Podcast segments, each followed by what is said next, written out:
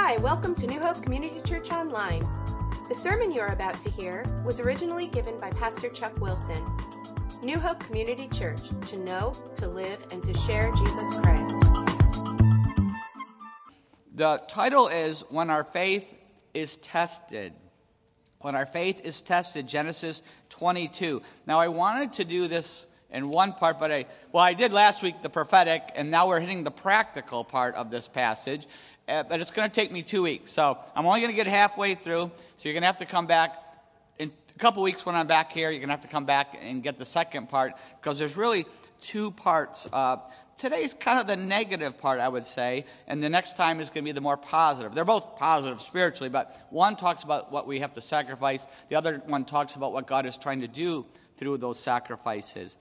But I, I said when our faith is tested, and I was, have you ever experienced a testing of your faith, a crisis of faith? Something happened to you or a loved one that left you traumatized, shocked, your faith shaken? I, Kim, I was talking to Kim this week, and she was telling me about how, you know, she's been, you know, had listened to one of the old sermons and it was about crisis of faith and she was just saying you know I, I, realized what i was going through a crisis of faith. She started telling me about her crisis of faith and i said that's exactly what i'm preaching on sunday. And she said oh really? Can i share something about it on sunday? And i said no it's, it's kind of it's communion. We don't have a lot of time you know not, no?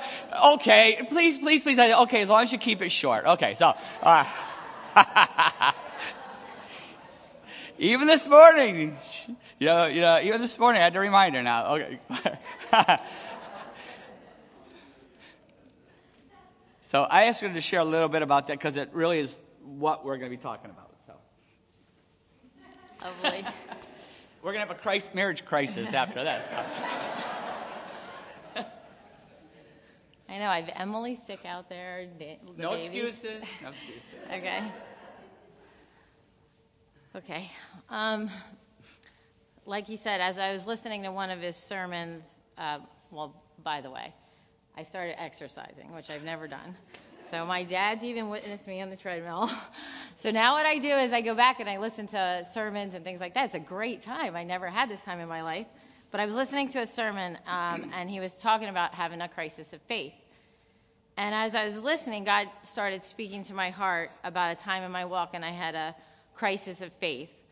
While I was going through it, I would not have been able to verbalize to you that that's what was going on inside. But now, reflecting back on it, I can see it was a crisis of faith. About eight years ago, well, exactly eight years ago, our two oldest boys, Ryan and Matthew, were in a period of hardcore rebellion. Over that year, we were dealing with high school suspensions, police, alcohol, drug abuse, dropping out of college, broken curfews, not knowing where they were, what was going on. And you name it, we are in the middle of it. It was at this time that we decided that our oldest Ryan, he was almost 19 at the time and just dropped out of college, that um, he was old enough to figure this out on his own now. We told him that we loved him, but his lifestyle was destroying himself and our whole family. Matthew, who was 16 at the time, was still in high school, still living with us, giving us as much grief as Ryan, but it was our responsibility. He was still 16. Dealing with him was difficult enough, let alone having Ryan, the influence of him over him at that time was ridiculous. Um, I remember looking at Chuck and said to him one morning, I said, Did you ever imagine that our kids would be going down this destructive path of drugs, alcohol, and everything else that you can imagine? And I was so upset. I said, God, this isn't supposed to happen. We have spent so much time on parenting conferences, reading parenting books, teaching them Bible verses, bringing them to church, going to youth group, warning them like till our heads burst about drugs, alcohol, and everything else that could be out there in the world for the teenagers, pornography, everything.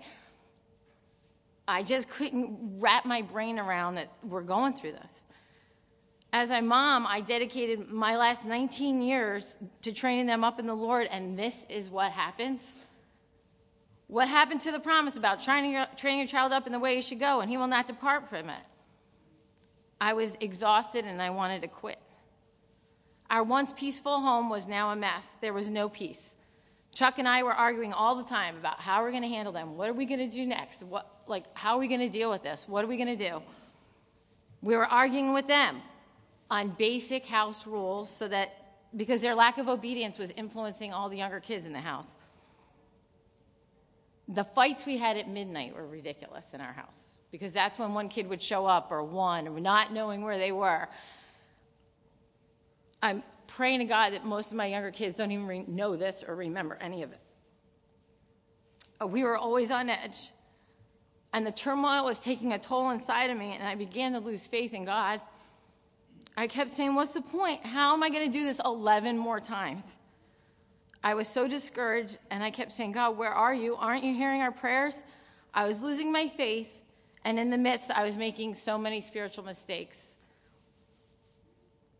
And I wrestled with God and finally asked Him to rescue me from all the lies that I was believing, because that's what I was believing lies. I started to focus on His promises in Scripture and believe them, even if I couldn't see anything good happening. Hebrews 11:1. Now faith is being sure of what we hope for and certain of what we do not see. By his grace he pulled me out of my crisis. He showed me my lack of faith and pulled me back on track. Our circumstances really never changed. That was 8 years ago. But my perspective did. Physically, we couldn't do any more for the boys. I needed to depend on God to change their hearts and wait for them to respond. The boys continued in rebellion for many more years after that, but God showed up in so many ways.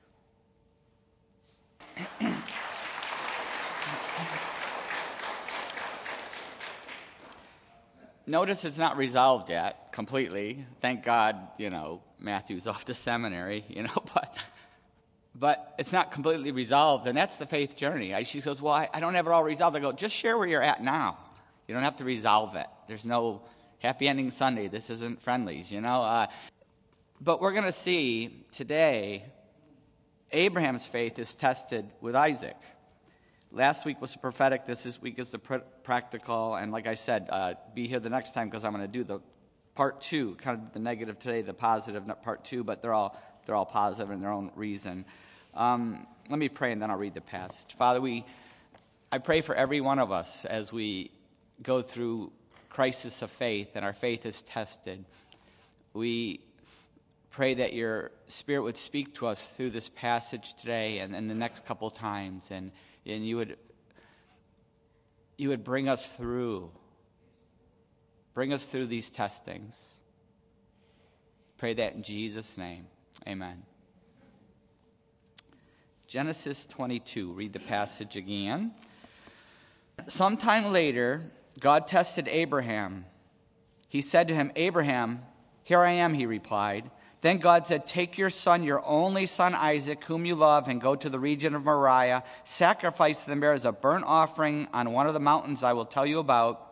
Early the next morning, Abram got up and saddled his donkey. He took with him two of his servants and his son Isaac. When he had cut enough wood for the burnt offering, he set out for the place God had told him about. On the third day, Abraham looked up and saw the place in a distance. He said to his servant, Stay here with the donkeys while I, st- while I and the boy go over there. We will worship, and then we will come back to you. Abraham took the wood for the burnt offering and placed it on his son Isaac, and he himself carried the fire and the knife. As the two of them went on together, Isaac spoke up and said to his father Abraham, Father, yes, my son, Abraham replied, the fire and the wood are here Isaac said, But where is the lamb for the burnt offering? Abraham answered, God himself will provide the lamb for the burnt offering, my son. And the two of them went on together. When they reached the place God had told him about, Abraham built an offer, altar there and arranged the wood on it. He bound his son Isaac and laid him on the altar on top of the wood. Then he reached out his hand and took the knife to slay his son. But the angel of the Lord called out to him from heaven, Abraham, Abraham. Here I am, he replied.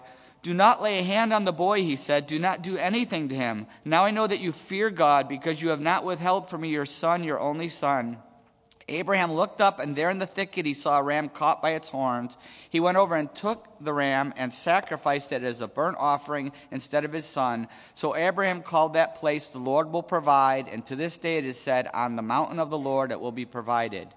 The angel of the Lord called to Abraham from heaven a second time and said, I swear by myself, declares the Lord, that because you have done this and I have and have not withheld your son, your only son, I will surely bless you and make your descendants as numerous as the stars in the sky and as the sand on the seashore. Your descendants will take possession of the cities of their enemies. And through your offspring, all nations on earth will be blessed because you have obeyed me. Ooh, wow. So last week we saw the prophetic. And if you missed it, listen to the CD or podcast or YouTube because it's the whole prophetic part. And wow, powerful, powerful passage. But today I want to look at the practical part and start it. They're going to finish that the next time. I'll get halfway through here with the practical. The thought that jumps out at me is the sacrifice. Have you ever loved someone too much? Have you ever loved someone too much? I'm sure that was a problem for Abraham here with Isaac, right? I mean, think about it. That's part of the reason why God was calling him to take this test.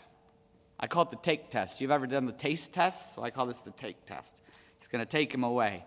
I mean, and he, he had to be really obsessively loving his son, right? I mean, he was promised to him by God. He was a 100 years old when he had him. Think about that. He was a parent and a grandparent and a great grandparent all at once. I'm sure he loved him and spoiled him. I see what I'm like with the younger kids. Even the youngest three are kind of like grandchildren to me. My older ones are always complaining, why don't you make them do blah, blah, blah? And Why do you let them get away with that? You know, it says, because I'm like a grandparent to them, old, old enough to be their grandparent. And now I do have a granddaughter, and it's worse and worse and worse all the time. You know, it's, you know, you're spoiling her. I go, I'm supposed to. I'm her grandpa, you know, and her dad. and so, uh, so you can imagine what Abraham was like with Isaac. And probably, obviously, Abraham and Isaac had an extremely close bond. Very, very close. And God had to loosen the grip. God had to loosen the grip because it was unhealthy.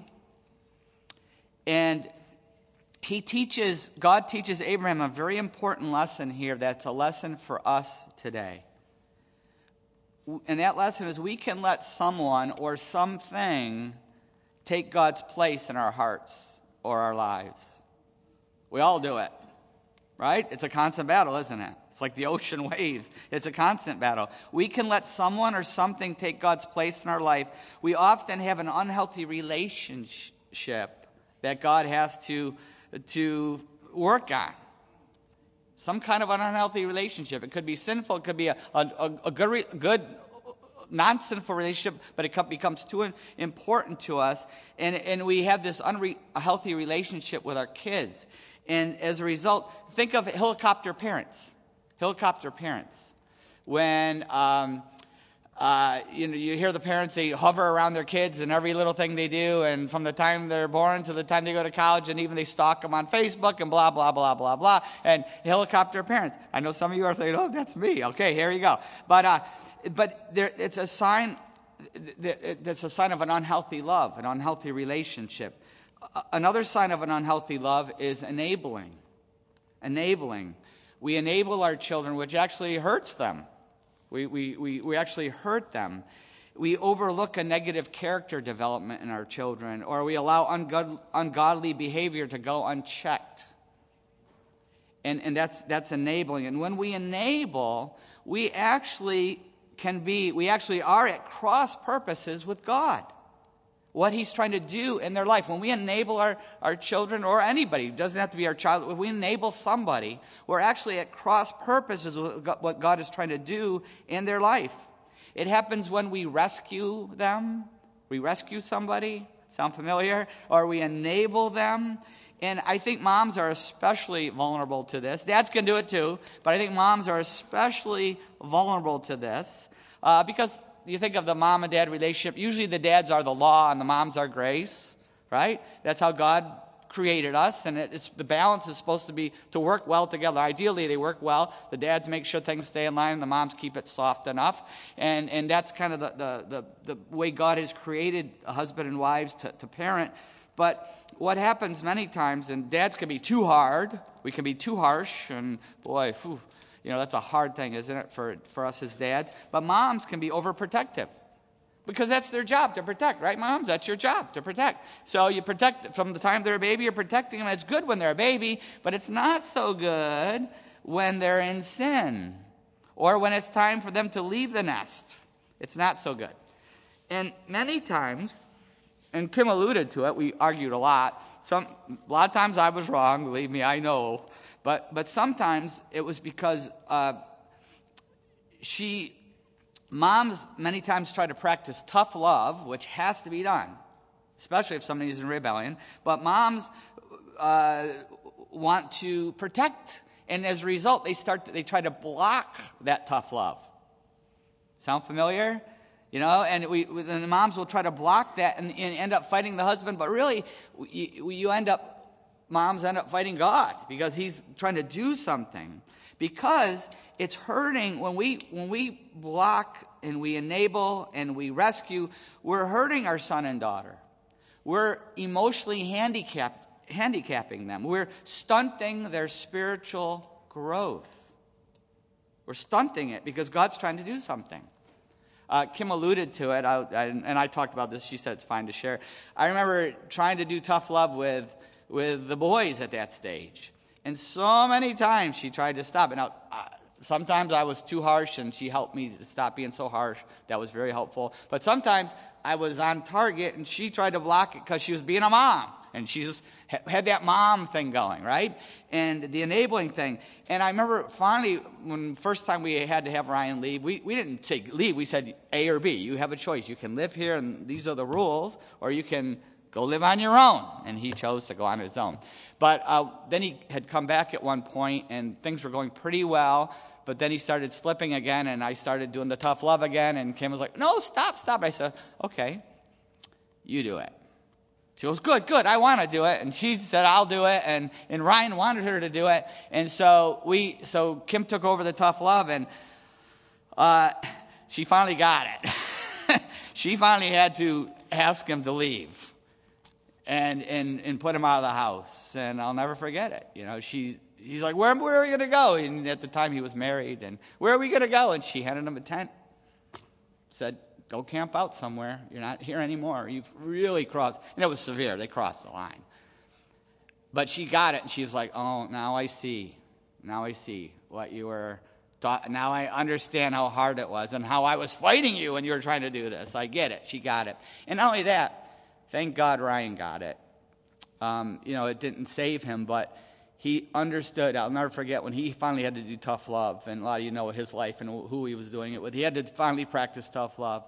And for seven years, he did not understand what we were doing with tough love. He just didn't get it. But finally, he had to practice tough love. And I'll never forget, he wrote us a, a, a note, apology, and he came and talked to us, and he said, I finally understand why you did what you did. I'm finally getting it. Because now I'm having to do it to someone. And now I have a daughter who I hope doesn't do what I'm doing. And I finally get it. This story in Genesis 22 is, is a perfect example of what I'm talking about. Why do you think Sarah is not mentioned in the story? Why isn't Sarah in the story? Where's Sarah? because God didn't involve her in this. Well, didn't Abraham talk to her about it? Not till he got back, obviously. What would have happened if he did? Can you imagine what imagine coming back from this trip? What it was like? Oh, Sarah, Isaac, how did how did the camping trip go? Well, we were having a lot of fun until dad took out the knife and tried to kill me. It was going great till then. What? Talk about marriage problems, right?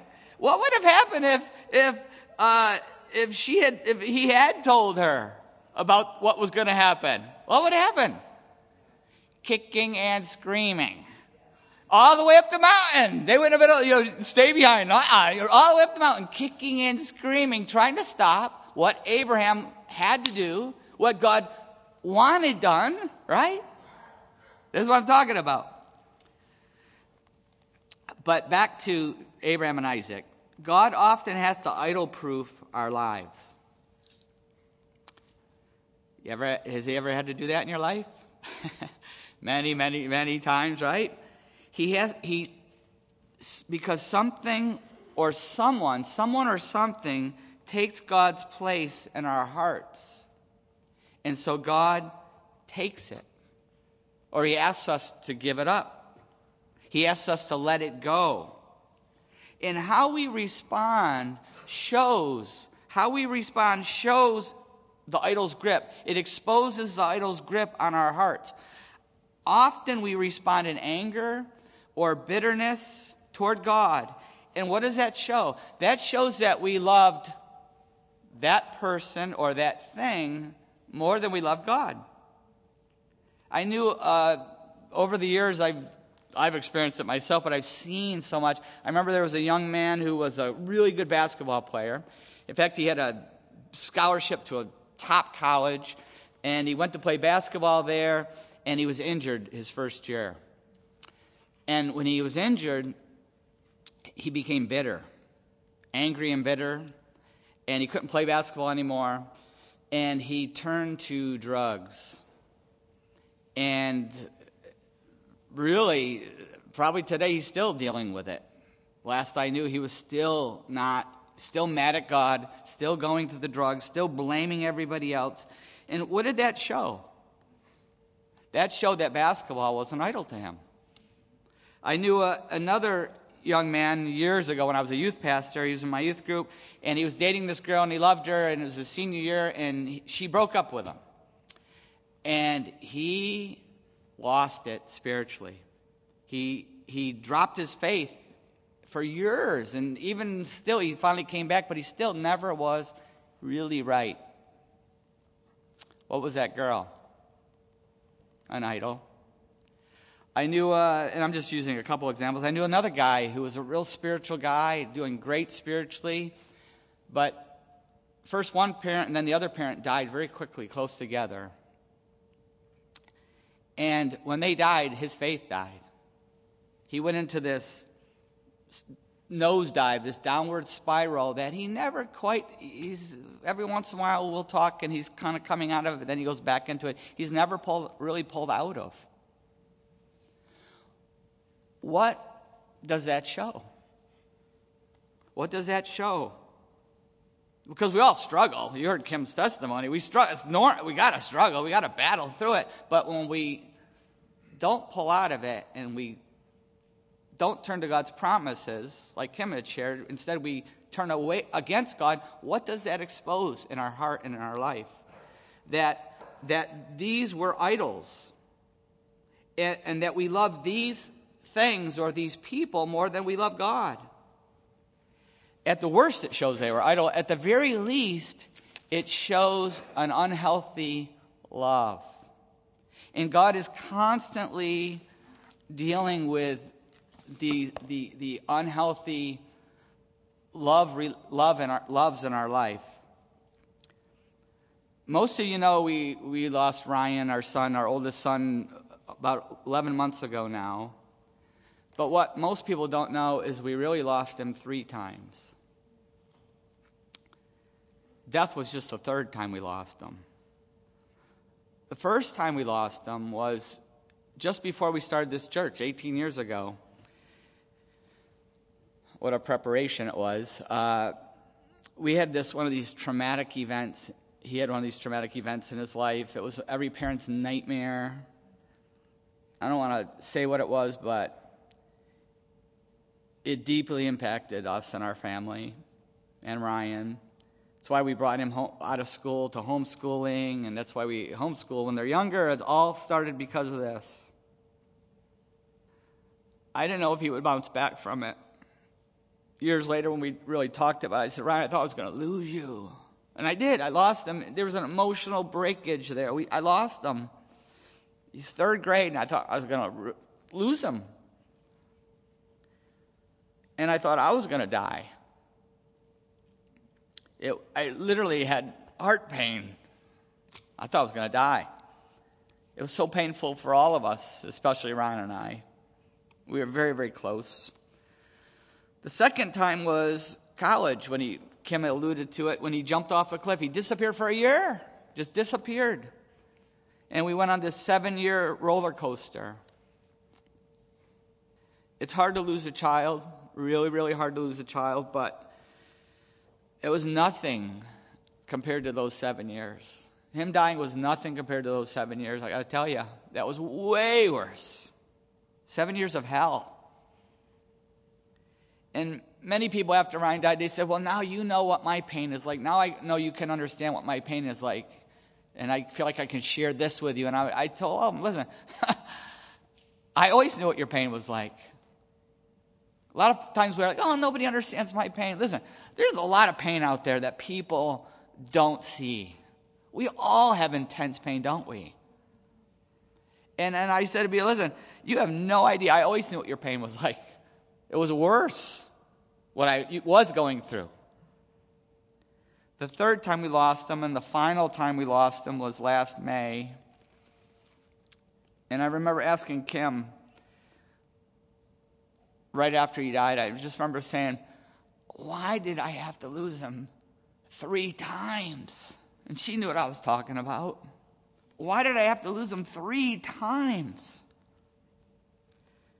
And she doesn't even remember saying it, but I was talking about it. And I said, You said because, I remember you saying it. I said, It's because God knew you loved him too much. He was my first and only. We had a really close bond. And it was unhealthy, too close. And you know what I'm talking about. You, you yourself have experienced that, or you've seen other people with that. And Kim said, God used the, the first two to create an emotional boundary for you so that you learn to love in a healthy way. And, and I did. Even in all the pain, the seven years of pain, we, we, we finally were able to he knew we loved him. I remember Ryan's boss, after he died, he said, The thing that Ryan always said to me is how much you guys loved him. And his boss was saying, and I was always surprised because most kids like Ryan, parents don't talk to them, they've completely disowned them, they have no relationship when they're in that place. And he always said, My parents really love me.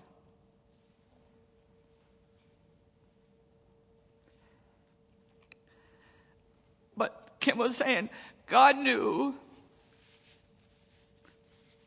that he would rebel someday. We saw signs of it at a very young age, believe me. Deep down, I always knew. So he used those first two losses to prepare you for the final loss. Because what if you were still as close as you were then?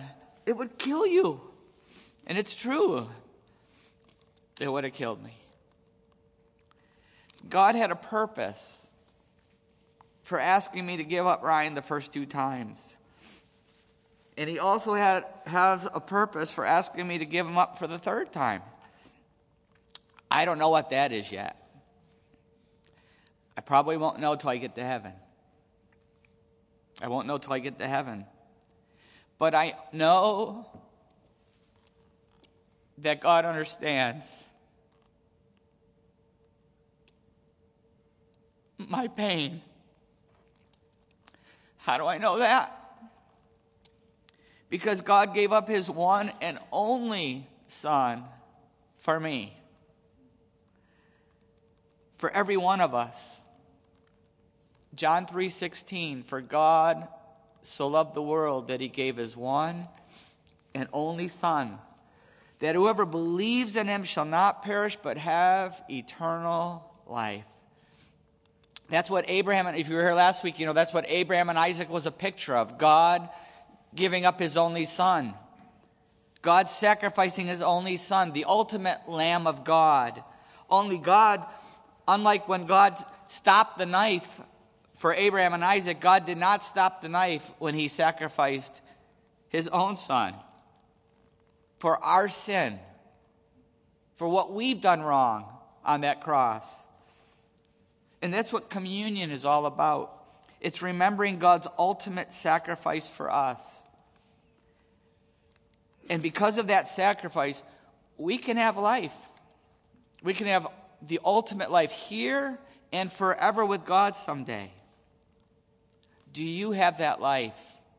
For God so loved the world that he gave his one and only Son, that whoever believes in him shall not perish, but have eternal life. Have you ever believed in Jesus Christ? That word means faith. Have you ever put your faith in Jesus Christ? If not, what's keeping you from doing that? What in your life is blocking you? What person, what thing, what sin, whatever it is, what's keeping you from putting your faith in Jesus Christ?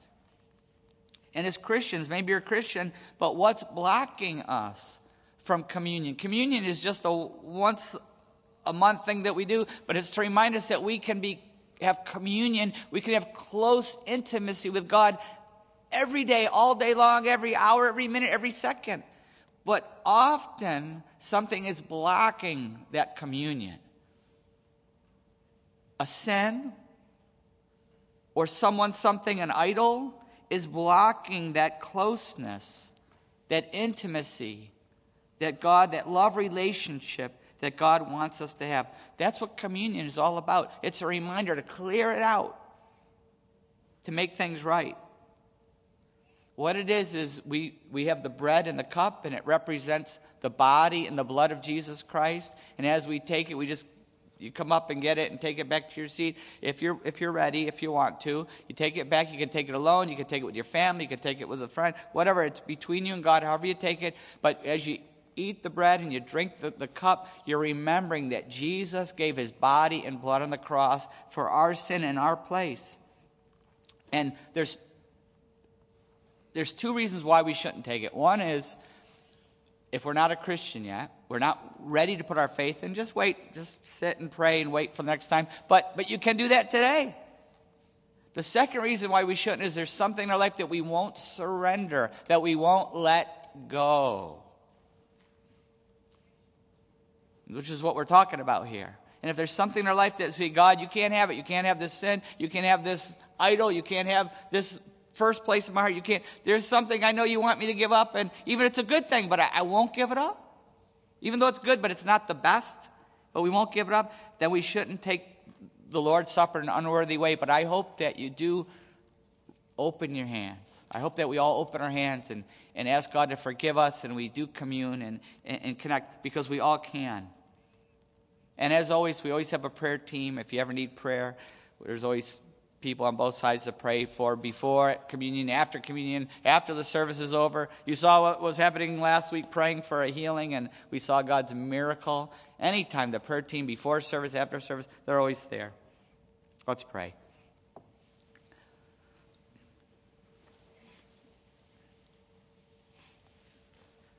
As we go to this time of prayer and communion, how is God speaking to us? Maybe here today you've never put your faith in Jesus Christ, but you know today is that day to put your faith in Jesus and give your life to Him. Don't let anyone or anything stop you from communing with God through His Son, Jesus Christ. It's a simple prayer of faith. God, I don't want the sin. I don't want the garbage. I don't want anything anymore. I repent of that. I turn away from that. I put my faith in Jesus. I give my life to Him.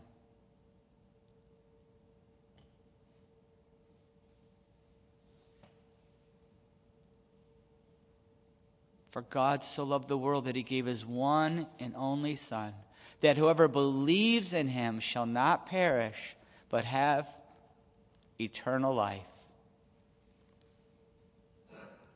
If you have put your faith in Jesus Christ, you now have eternal life. And it starts this second. A brand new life in Jesus Christ. And it goes out through all of eternity and you now can commune with God as your Father anytime, starting with this morning. If you've taken that step of faith, let somebody know. On the way out, you can tell me, fill out the card, text, email, tell a, f- a friend you're here with or a family member, let somebody know so that we can be excited for you. It's awesome.